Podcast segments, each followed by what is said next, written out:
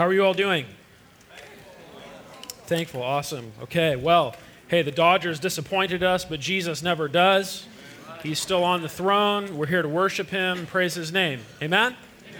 All right, I like it when you guys say amen. So, preaching, proclaiming the word of God is not just a passive exercise, it's an interactive exercise. And so I want to invite you to feel free to respond as the word is proclaimed this morning. You know what? If you feel like the if God's speaking to you, if the word is speaking to you, convicting you, shout out amen you know? Shout word, you know? So, I want, I want us to be together this morning. We're back in John's Gospel, and so I want to invite you to open to John chapter 10. We're going to continue where we left off last weekend, starting at verse 22. John tells us At that time, the feast of dedication took place at Jerusalem. It was winter, and Jesus was walking in the temple in the colonnade of Solomon. So the Jews gathered around him and said to him, How long will you keep us in suspense? If you are the Christ, tell us plainly. Jesus answered them, I told you, and you do not believe. The works that I do in my Father's name bear witness about me, but you do not believe because you are not among my sheep. My sheep hear my voice, and I know them, and they follow me. I give them eternal life, and they will never perish, and no one will snatch them out of my hand. My Father, who has given them to me, is greater than all, and no one is able to snatch them out of the Father's hand. I and the Father are one. The Jews picked up stones again to stone him. Jesus answered them, I have shown you many good works from the Father. For which of them are you going to stone me? The Jews answered him, It is not for a good work that we're going to stone you, but for blasphemy, because you, being a man, make yourself God. Jesus answered them, Is it not written in your law, I said you are gods? If he called them gods to whom the word of God came, and scripture cannot be broken, do you say of him whom the Father consecrated and sent into the world, You are blaspheming because I said, I am the Son of God? If I am not doing the works of the Father, then do not believe me. But if I do them, even though you do not believe me, believe the works, that you may know and understand that the Father is in me and I am in the Father. Again, they sought to arrest him, but he escaped from their hands. he went away again across the Jordan to the place where John had been baptizing at first, and there he remained. And many came to him, and they said, John did no sign, but everything that John said about this man was true. And many believed in him there. Church, this is the word of God. we have been camping out in the first half of John's gospel for a number of weeks now. And specifically, more recently, we've been camping out in kind of the second half of the first half of John's gospel, if you follow me. And uh, our passage today really represents, in John's account of Jesus' life and ministry, it represents the conclusion of Jesus' public ministry. Um, and next week it will uh, it will turn on a significant event as Jesus raises Lazarus, and then Jesus is going to turn his attention to his passion and to preparing his disciples for his departure. But our passage today represents the conclusion, the climax of his public ministry. And throughout chapters 5 through 10, which is where we've been studying the past weeks, uh, we've been seeing uh, Jesus against the backdrop of Jewish feasts or festivals or traditions, sacred times. In chapter 5, we see Jesus healing a blind man on the Sabbath. In chapter 6, we see Jesus standing up and proclaiming something very important on Passover. And of course, we know we just did our Passover in a way, we just took communion. But for the Jews, Passover uh, consisted of a meal, a meal of bread and wine and a, and a, sacrificial lamb. And, and on Passover, Jesus stands up as, you know, the, the soon-to-be sacrificial lamb, and he says that I am the bread of life, and whoever partakes of me will have eternal life.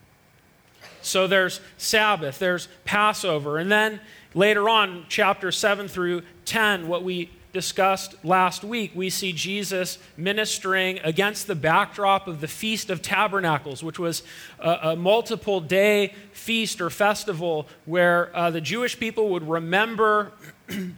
their wanderings in the wilderness when God delivered his people from captivity in Egypt. And many things happened as they wandered in the wilderness. Uh, for example, God himself led his people with a pillar of of uh, fire by night and with a cloud by day. And with this imagery of fire in mind, during the Feast of Tabernacles, Jesus stands up and says, I am the light of the world. And then, similarly, against the backdrop of this Feast of Tabernacles, where in the wilderness the people were thirsty and Moses struck the rock and water came forth to satisfy the people, Jesus stands up and says, If anyone is thirsty, Come to me and drink. And so, in the recent chapters, there has been unfolding before us this fantastic fulfillment motif as John has kind of picked up all the Lego pieces of Israel's history and put them together and connected them to Jesus to demonstrate how Jesus is the fulfillment of all of those pieces, of all of those events. In our passage this morning, this progression, this build is going to come to culmination. It's going to crescendo. And we're going to see many of the themes repeated from our past weeks in John's gospel. We're going to see more stubborn unbelief on the part of the Jews that are in view in this passage. We're going to see Jesus again as the good shepherd. We're going to see Jesus' relationship with his, his father further emphasized. And we're going to see especially and most importantly, Jesus revealing even more his true identity. so turn with me to verse 22 and let's begin running through our passage. John tells us, he begins just kind of by setting the stage. Verse 22. At that time, the feast of dedication took place in Jerusalem. It was winter, and Jesus was walking in the temple in the colonnade of Solomon. And so, right away, John sets the scene for us. He gives us a time and a place for these events. Where is the place? Jerusalem, right?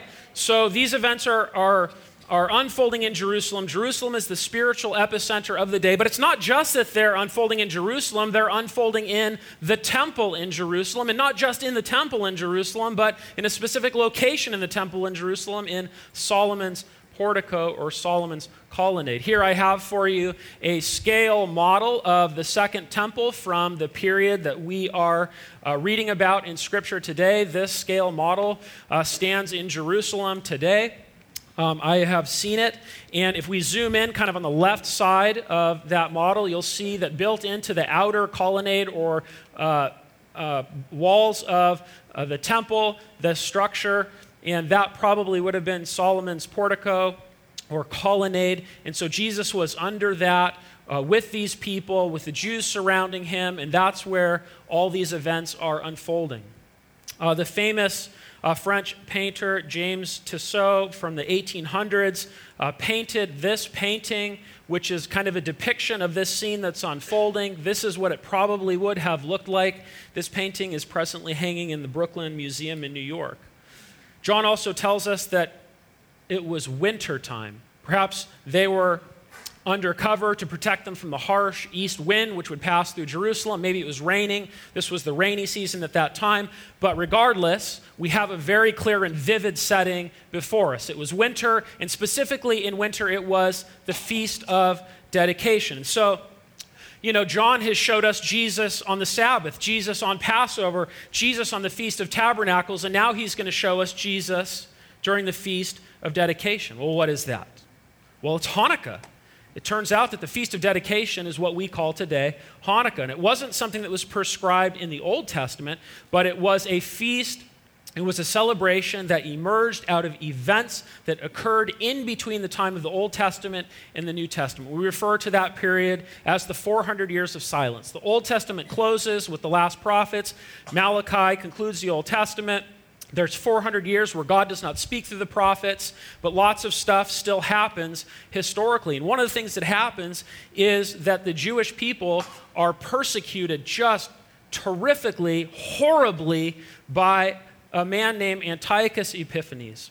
he outlaws Judaism, he outlaws the Torah, he outlaws circumcision, he imposes draconian persecution measures all over the people. And one of the things he does to undermine Judaism is he goes into the temple in Jerusalem and he defiles the sacrificial altar by sacrificing a pig, an unclean animal, on the altar, and then he erects a pagan altar to the Greek god Zeus. And so the Jewish people are just oppressed, they're offended, they're persecuted, they've been murdered, and eventually there's an uprising, there's a, result, a revolt. They throw off you know, the evil shackles of this regime and they regain their independence. Well, their temple, which is the center of Judaism, right, in Jerusalem, has been defiled by Epiphanes. So what they do is they reconsecrate the temple. And that is what the Feast of Dedication is all about. It's about rededicating the temple, reconsecrating it, consecrating it, setting it apart again for practice and worship. Does that make sense? And so, this Feast of Dedication is the backdrop uh, for our passage today. The stage is very much set for this plot, which is going to unfold kind of in two acts. And each act is going to begin with uh, uh, this group of Jewish people attacking Jesus. Jesus is going to respond to them.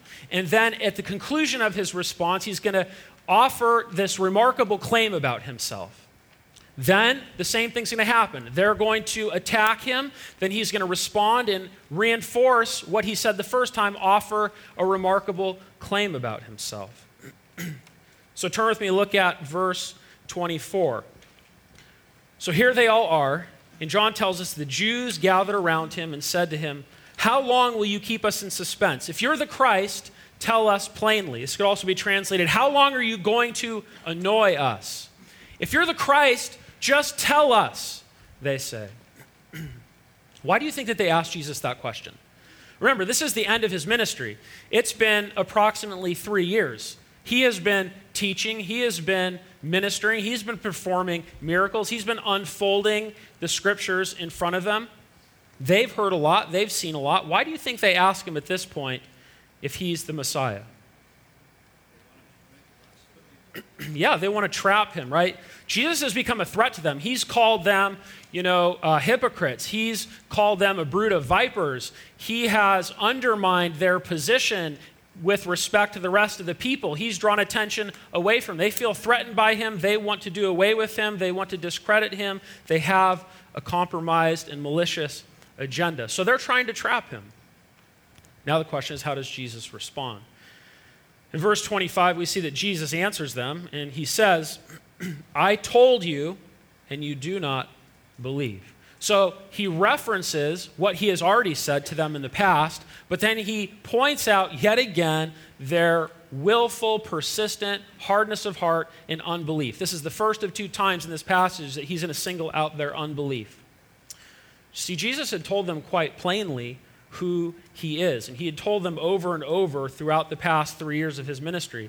And we don't have to go back that far to, to see the pattern. In chapter 5, uh, he told them when they got upset with him for healing on the Sabbath that uh, his father is working t- until now and he is working with his father. And the Jews understood that that was like making himself equal with God.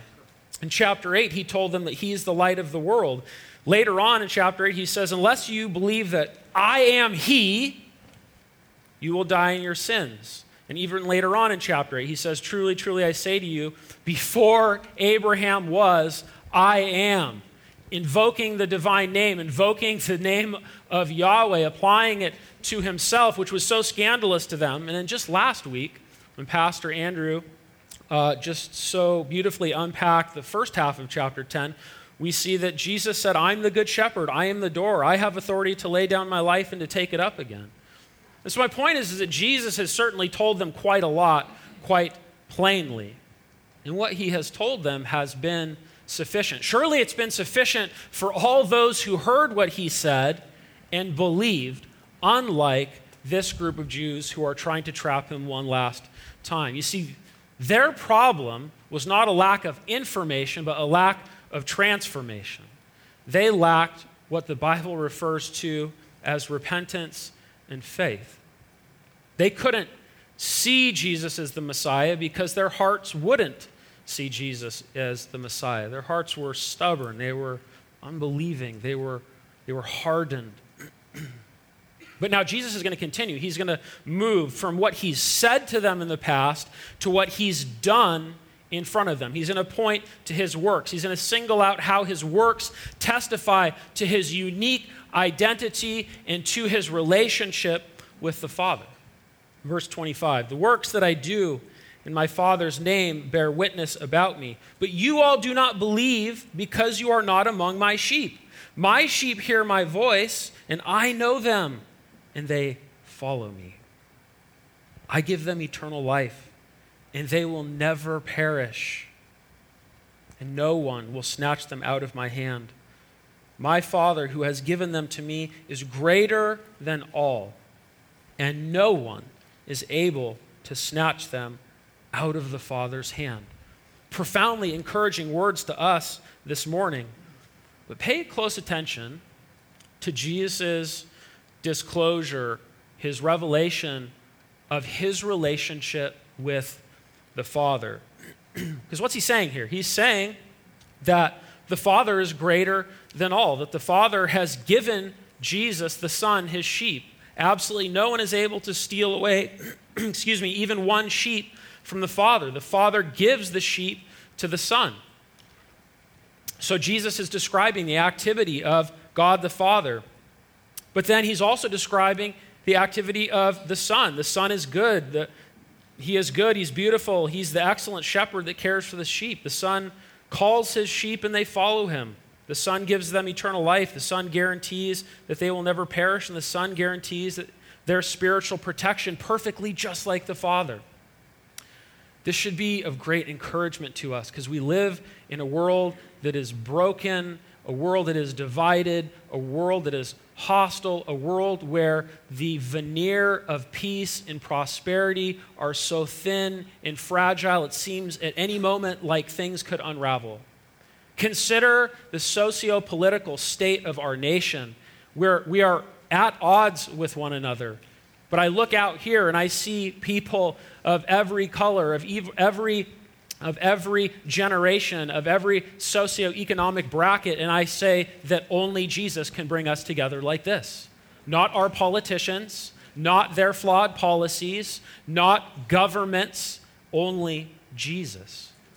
And though we may suffer in this life and endure hardship, what Jesus is saying is that for us, his sheep, he has us in his hands, and he will never let us go spiritually that He cares for us, that He is watching over us, and that we have eternity to look forward to with Him despite whatever frustrations and trials we go through right now.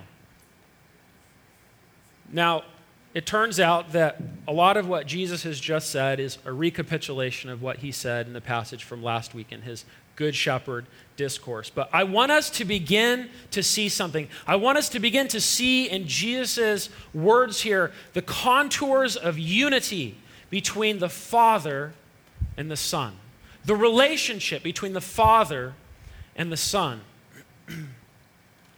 Jesus very dramatically punctuates the entire response to these Jews with this concluding and very scandalous declaration in verse 30. He, he says, I and the Father are one.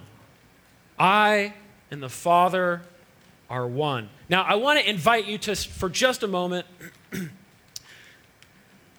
just close your eyes and put yourself in this scene. I mean, you, you saw the picture, the painting, the illustration. You know, we're in Jerusalem, in the temple, Solomon's portico. Jesus is surrounded by all these Jews.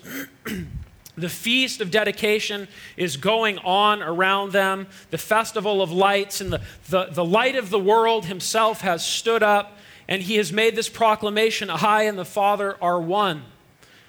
And during this feast of dedication, all the Jewish people from around the region are converging, making their pilgrimage to Jerusalem. Very good monotheists whose view of God is governed by a very iconic and memorable verse from the Old Testament in Deuteronomy, right? The Shema, coming from the Hebrew word meaning to hear. Deuteronomy 6 4, Hear, O Israel, the Lord our God, the Lord is one.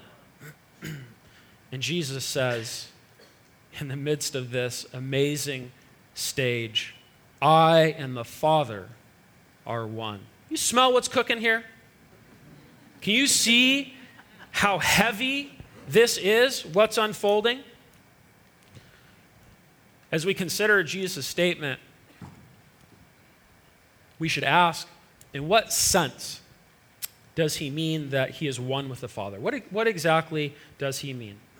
And I want to suggest to you that Jesus and his Father are one, that they are perfectly united in multiple respects. They are perfectly united in essence, in will, and in action. perfectly united in essence, meaning they're perfectly united in nature, perfectly united in, to use a theological term, substance or, or godness. They're perfectly united in essence, in will, and in action.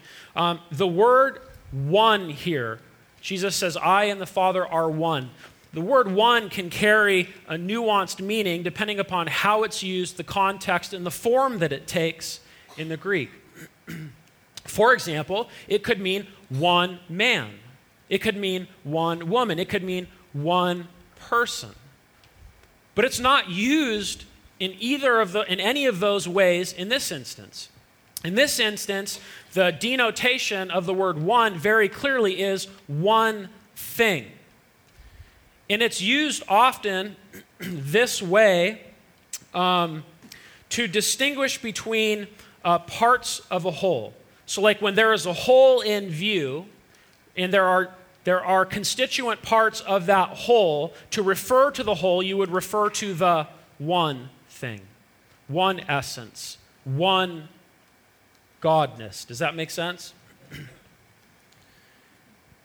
if we look at just the previous couple verses, we will note that it's not just in essence or nature, divine nature, that, God, that Jesus is one with the Father, but uh, he is also one with the Father in will and in action.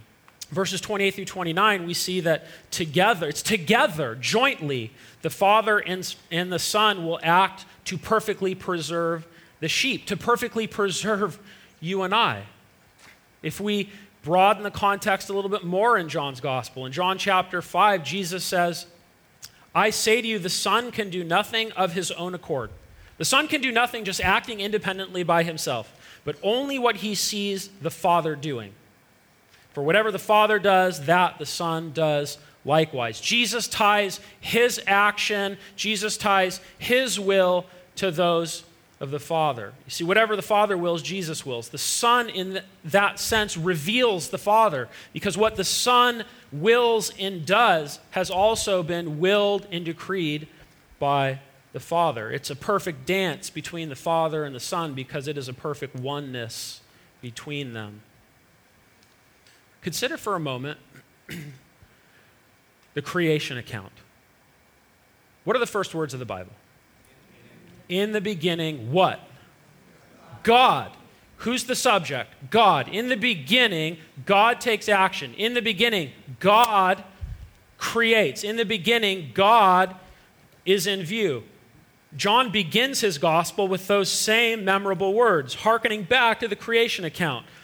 John 1 1, in the beginning was the Word and the Word was with God, and the Word was God. Let's parse that very briefly. In the beginning was the Word, meaning the Word was present at creation, present at the moment in which space and time were spoken into existence. In the beginning was the Word, meaning the Word was co eternal with the Father. In, beginning, in the beginning was the Word, and the Word was with God, i.e., distinct from God as a person or as an agent. In the beginning was the Word, the Word was with God, and the Word was God, divine, same in essence, distinct as persons. Fast forward to the end of John's prologue in verse 14 of chapter 1.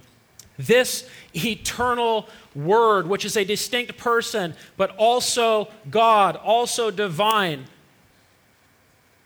became flesh and dwelt among us. Tabernacled among us is, is the original language. And we have seen his glory. Glory as of the only Son from the Father, full of grace and truth. So, John is saying here, and this is important for us, that the magnificent divine presence that kind of hovered over the ark and led the people through uh, the wilderness became a human in Jesus. John 1:18 No one has ever seen God. No one's ever seen God. The only God, Jesus, the Word, the Son, who is at the Father's side, he has made him known. Are you beginning to see a picture?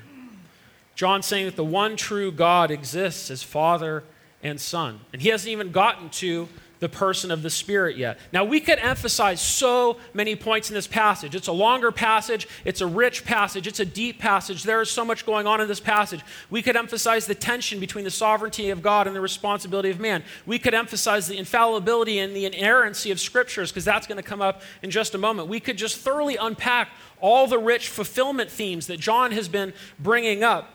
There's so much woven into and throughout this account.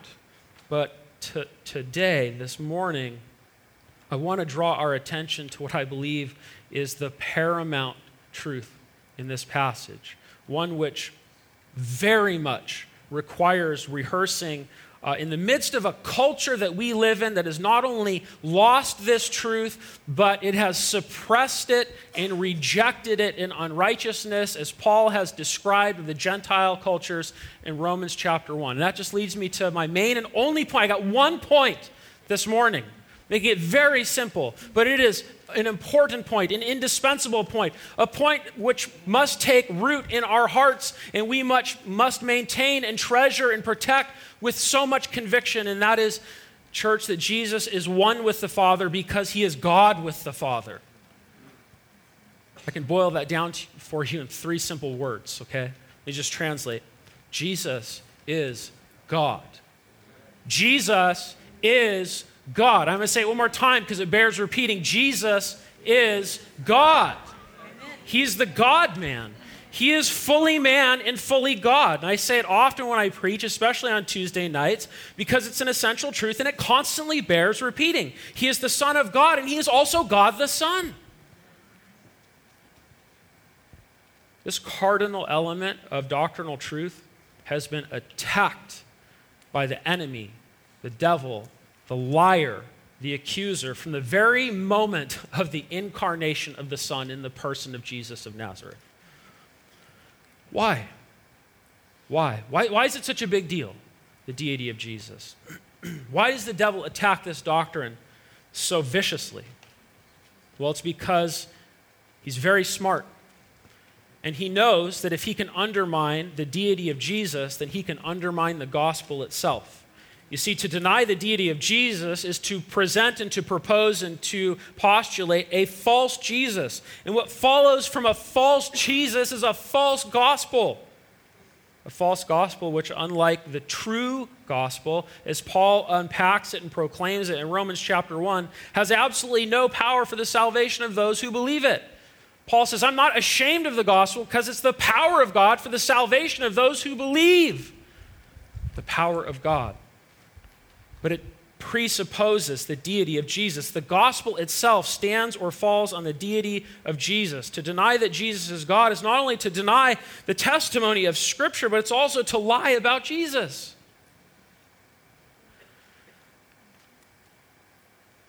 What does our world say about Jesus today?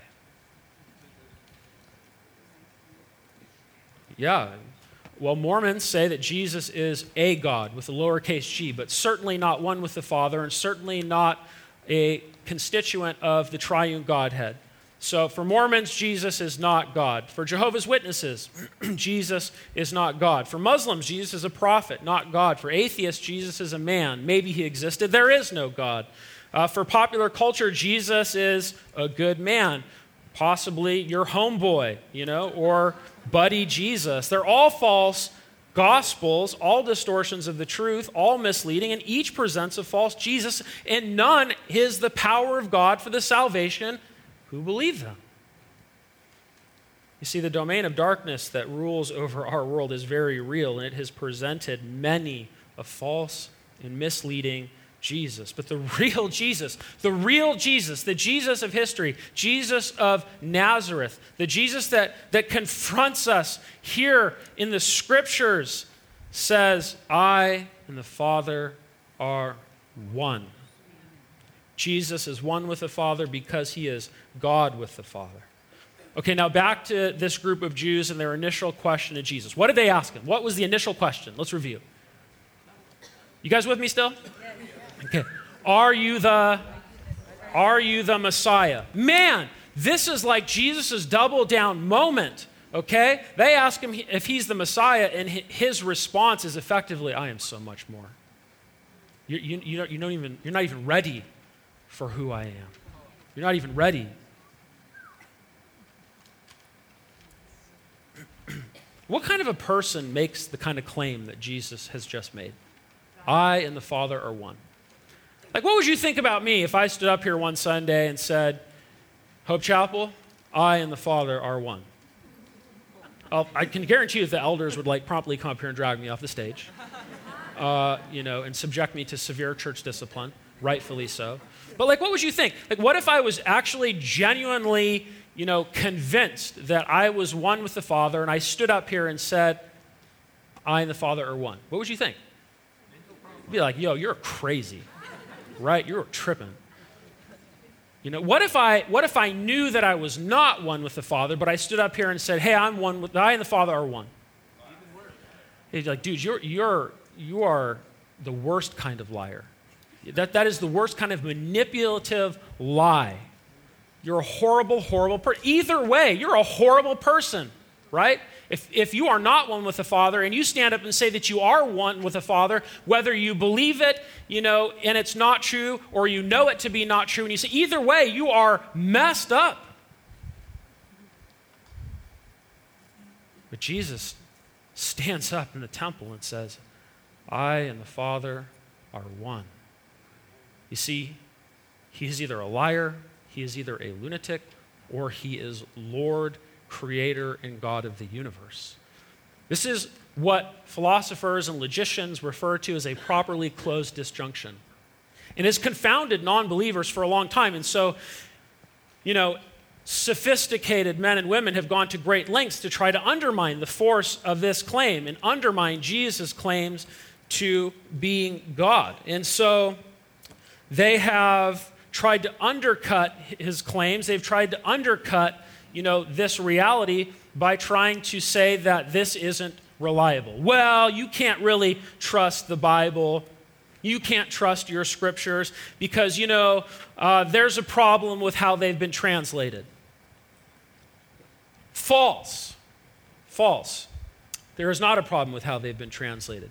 Well, there's a problem with, you know, how the documents have been transmitted over the centuries. False well, there's a problem with, you know, the events that they record don't really correspond to what actually happened in the past. False. Well, you know, you know, we, we don't really have all the right books, and you know, you're missing some books in here, and so you need to take some other writings into account that clearly say that Jesus isn't God. False. False, false, false, false, false, okay? As Christians today, I want to encourage you that we have very, very cogent and defensible arguments for the reliability and trustworthiness of Scripture. We have answers for every skeptic and for every skeptical claim. God has raised up wise and godly scholars like our very own Dr. Andrew Kelly, okay? Who, who, who has studied professionally and rigorously. And these people have given their lives to defending the tradition of Scripture, which has been handed down to us over the centuries. we can and we should trust the testimony of Scripture. In church, here is the bottom line the record of Scripture is clear Jesus is God in the flesh. Jesus is one with the Father because he is God with the Father. Man, I'm getting worked up. Okay, now back to our passage. So Jesus makes this remarkable claim. How do the Jews react to him? Verse 31 The Jews picked up stones again to stone him. Man, it just keeps escalating, right? It, it keeps getting more and more tense. The narrative keeps moving more and more towards just an intense climax. Is my late grandmother, who I love very much and is with Jesus right now, would say it just keeps getting worser and worser. but you see, Jesus' hour has not yet come. Okay? And so he's going to do what he always do. He's going to take evasive action to neutralize their attempt to stone him. Verse 32. Jesus answered them, I have shown you many good works from the Father. For which of them are you going to stone me? So he says, Look at my works. Look what I've done. Look at, look at the works that testify to who I am and that testify to my relationship with the Father. But they're going to come at him a second time. And so the next scene begins to unfold as they level another accusation against him. Verse 33 The Jews answered him, It is not for a good work that we're going to stone you, but for blasphemy, because you, being a man, make yourself God. Oh man, there is a supreme irony in this moment. There is a supreme irony in the accusation they level against Jesus. Church, Jesus is not a man who has made himself God, but the God who has made himself a man on our behalf. And so these guys, they have it utterly upside down, inside out, backwards. They're all confused. They're blind. They're blind. As a side note, um, whoever wants to be kind of critical, you know, and say, oh, well, you know, Jesus never really claims to be God in the Bible, well, then they need to explain why these Jews understood him to be claiming to be God, right? And this isn't the only instance of this. It happens over and over again in John's gospel and in the other ones. Okay, so now Jesus is on the attack, right? they want to stone him, but he's going to knock them in the heads with some confounding truth, like he always does. Um, and as he does it, the words, kind of his next words, are, are a little bit tricky. They could be a little bit confusing, so I just kind of want to explain what's going on. In verse 34, Jesus answers them. He says, um, Is it not written in your law, I said you are gods? Well, that's kind of confusing to us, right? Because we think, like, wait a minute, there's only one God, you know, God in three persons, Father, Son, and Spirit. Like, who's speaking here? And you know, who is being called gods? Well, Jesus here is citing a psalm. He's citing Psalm 82, uh, verse 6. And I have that up on the screens for you 82, 6 through 7 here. And this is actually God speaking. He says, You are God, sons of the Most High, all of you. So notice God's little g, sons of God, the Most High, God, big G, all of you. Nevertheless, like men you shall die and fall like any prince. Now, very briefly, there's some debate about who that you are in this passage. It's possible that it's referring to, you know, angels, a divine council that God had uh, appointed, angels that had fallen. Uh, it's possible that this refers to the, the judges that God had raised up to judge uh, his covenant people in the Old Testament that the word of the Lord came to and empowered, and they were supposed to do a good thing, but many of them failed, right? Like, think Samson. Uh, it's possible also that the you refers to the Israelites in the wilderness generation when they received the law of the Lord at Sinai. I'm not really 100% certain, but here's what I'm certain of. You want to hear what I'm certain of? They're all good interpretive options. what I'm certain of is that Jesus is not using or invoking this scripture to try and strengthen his claim to be God Rather, he's applying this scripture to confound his attackers and to hang them on the horns of a dilemma. when I say the horns of a dilemma, I mean that, like, you have two choices dilemma. And either way you go, you're going to lose. And here's how this works out Jesus is using an old rabbinic form of argument And he's essentially saying, uh, look, the scriptures themselves refer to someone other than God as a son of the Most High or even God's little g. Uh, so, you know, I'm either vindicated by the, the use by this scripture or the scripture's wrong. You know, which one do you want to pick? Do you want to agree with me or do you want to say that the scriptures are wrong? Because they had a deep and abiding conviction that the scriptures were inerrant, just like us, right? So you can see how they're kind of stuck. Can you see it?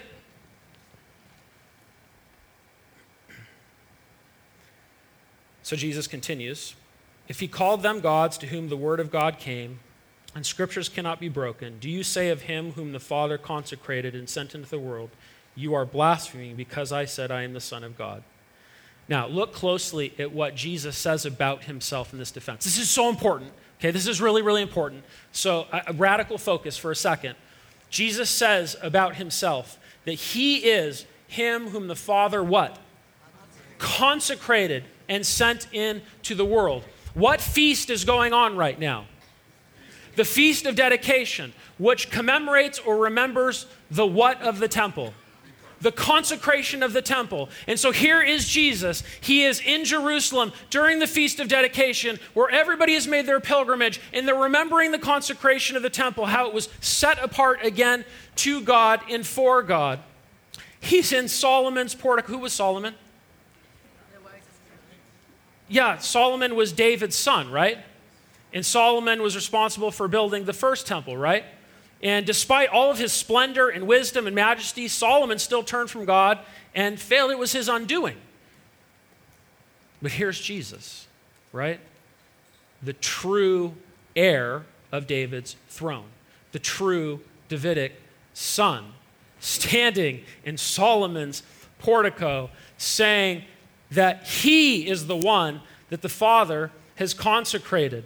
You see, it's as if Jesus is saying, You all are celebrating the rededication of this temple. You look to it as that which God has set apart. You think that you are whole again as a Jewish people because you have this temple back in consecrated working order. But I'm here to tell you all that the Father has set me apart, not this temple. I am the Holy One, I am the consecrated one this temple that you celebrate points to, is fulfilled in, and is replaced by me. That's heavy. He says, If I am not doing the works of my Father, then don't believe me. But if I do them, even though you don't believe me, believe the works that you may know and understand that the Father is in me and I am in the Father. The Father is in me and I am in the Father. You see, we're beginning to see the fingerprints, the, the contours of, of, of the triune God at work here in John. Church, Jesus is one with the Father because he is God with the Father. And consider his closing statement in this instance The Father is in me, and I am in the Father. Jesus is speaking here of the mutual indwelling nature of the Trinity. He's speaking here of the deep oneness that exists between the Father and the Son in the Spirit. I and the Father are one. The Father is in me, and I am in the Father. Now, just to avoid any confusion, I want to declare that there is one and only one God. Amen? There is one God, the scripture that has revealed himself through the scriptures. And this God exists eternally in three distinct persons. The Father is God. The Son is God. The Holy Spirit is God. Yet the Father is not the Son, the Son is not the Father, and the Father is not the Spirit. You see, each person of the Godhead is just as eternal as the next, and each person of the Godhead is equal with the next. They are co eternal and co equal. So we're beginning to see them at work in the Gospels, giving rise to the gospel by which we are saved. Okay, so zoom out for a second. Consider the fact that Jesus claimed to be God. Consider the fact that Jesus' opponents recognized his claims as claims to be God. And recognize also that the rest of the New Testament writers also claimed that Jesus was God. I supplied several examples. I'm not going to labor through all of them in this moment for the sake of brevity, but I want to draw your attention at the very least to John 1 John 5:20. John, the same writer, in one of his letters says, "And we know that the Son of God Jesus, has come and has given us understanding so that we may know him who is true. And we are in him who is true, in his Son, Jesus Christ, and he is the true God. He is the true God in eternal life. Church, in short, there's no shortage of testimony that Jesus is the Son of God who is also God the Son. He's God. Jesus is one with the Father because he is God with the Father. Okay? And just a quick word, word about something, just culturally speaking, okay? Jesus is not our homeboy. All right? We have a slide for that. There we go. Uh, T- timing was just a little bit off there. Yeah. Yeah, he's not our homeboy, okay? He's not buddy Jesus. You know, he's not some, some chill moral dude that abides. No, no, no. No. Jesus is God. He is just as much God as the Father is God. He is just as much God as the Spirit is God. He is our God, and as our God, he must be given proper reverence, not spoken of in jocularity, which is irreverence.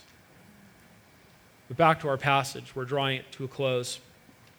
Just like the first exchange of words, this second exchange of words ends with the Jews rejecting Jesus fully and finally. Verse 39 again, they sought to arrest him, but he escaped from their hands. It still wasn't his time, his hour was not yet uh, here, and so he escapes from them. And then we're told in verse 40 that he pieces out. Jesus departs from Jerusalem. Verse 40 He went away again across the Jordan to the place where John had been baptizing at first. There he remained. And many came to him, and they said, John did no sign, but everything that John said about this man was true. And many believed in him there. You see, the Jews from Jerusalem, they didn't just reject Jesus, they rejected God himself. And so they refused him. And the consequence of their refusing him, the, the consequence of their stubborn hardness of heart, their rejection of him, was his departure. He left them to their sin, he left them to their fate, which was sealed for eternity. The beauty of this account lies not just in how Jesus has revealed himself as God, but also that it concludes on a very hopeful note. Because you see, Jesus crosses the Jordan River, he leaves Jerusalem, and there he finds his sheep.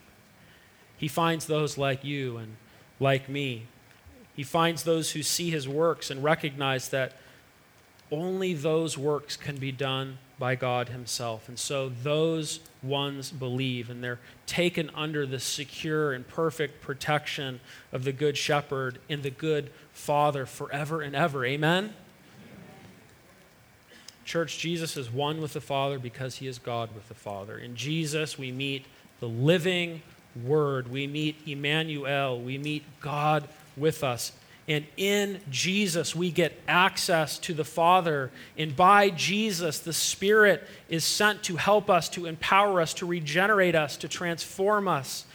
In Jesus, God Himself has stepped in to human history. We don't worship a mythical God. We don't believe fanciful tales. This isn't Disney, okay? This isn't J.K. Rowling, all right? This isn't fiction.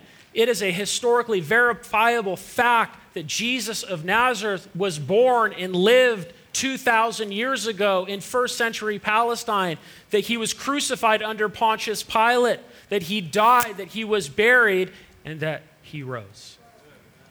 And for those who contest his resurrection, his reappearance to all of his disciples, and his subsequent ascension to the right hand of the Father, please explain to me the massive nuclear sized crater in the historical record, which can only in best be explained by the fact that Jesus is the God who came, died, was entombed, then was raised, then appeared, then ascended.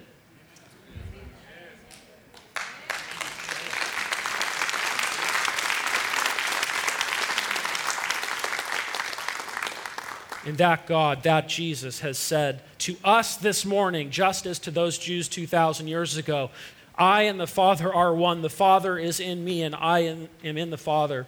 And so I, want, I just want to take the lights down. I want to invite the worship team to come up. And, and I, in closing, I want to extend an invitation. I'd be remiss if I did not extend an invitation. You see, This morning, Jesus presents the question to all of us that he presented in Matthew's gospel when he said, But who do you say that I am? Church, who do you say that he is? I have no doubt that there is at least one person that is here this morning that does not know Jesus, that has not yet put their faith in Jesus, that has not yet cried out to Jesus for forgiveness of sins, for mercy, for new life. Who do you say that Jesus is? How will you respond to his question? You see, Jesus' claims and his questions preclude neutrality. You cannot just be neutral, they force a response. And so, how will we respond? How will you respond? Will you respond like the Jews in this account who persisted in unbelief, whose fate was sealed? Or will you respond like those who are his sheep? Will we, will we respond like those who have received him? Will we respond? Will you respond like Thomas at the end of the gospel when he was encountered by the risen Jesus and he confessed and he exclaimed, My Lord and my God. My Lord and my God. If you believe in Jesus this morning, then I invite you to set apart Jesus as Lord in your heart and to exclaim to him when, whether you're sitting right now or whether you're standing in worship, Jesus, my Lord and my God. My Lord and my God. Today is the day of salvation. Through his word, which has been proclaimed, Jesus himself is calling you. The Holy Spirit himself is convicting your heart, opening your heart.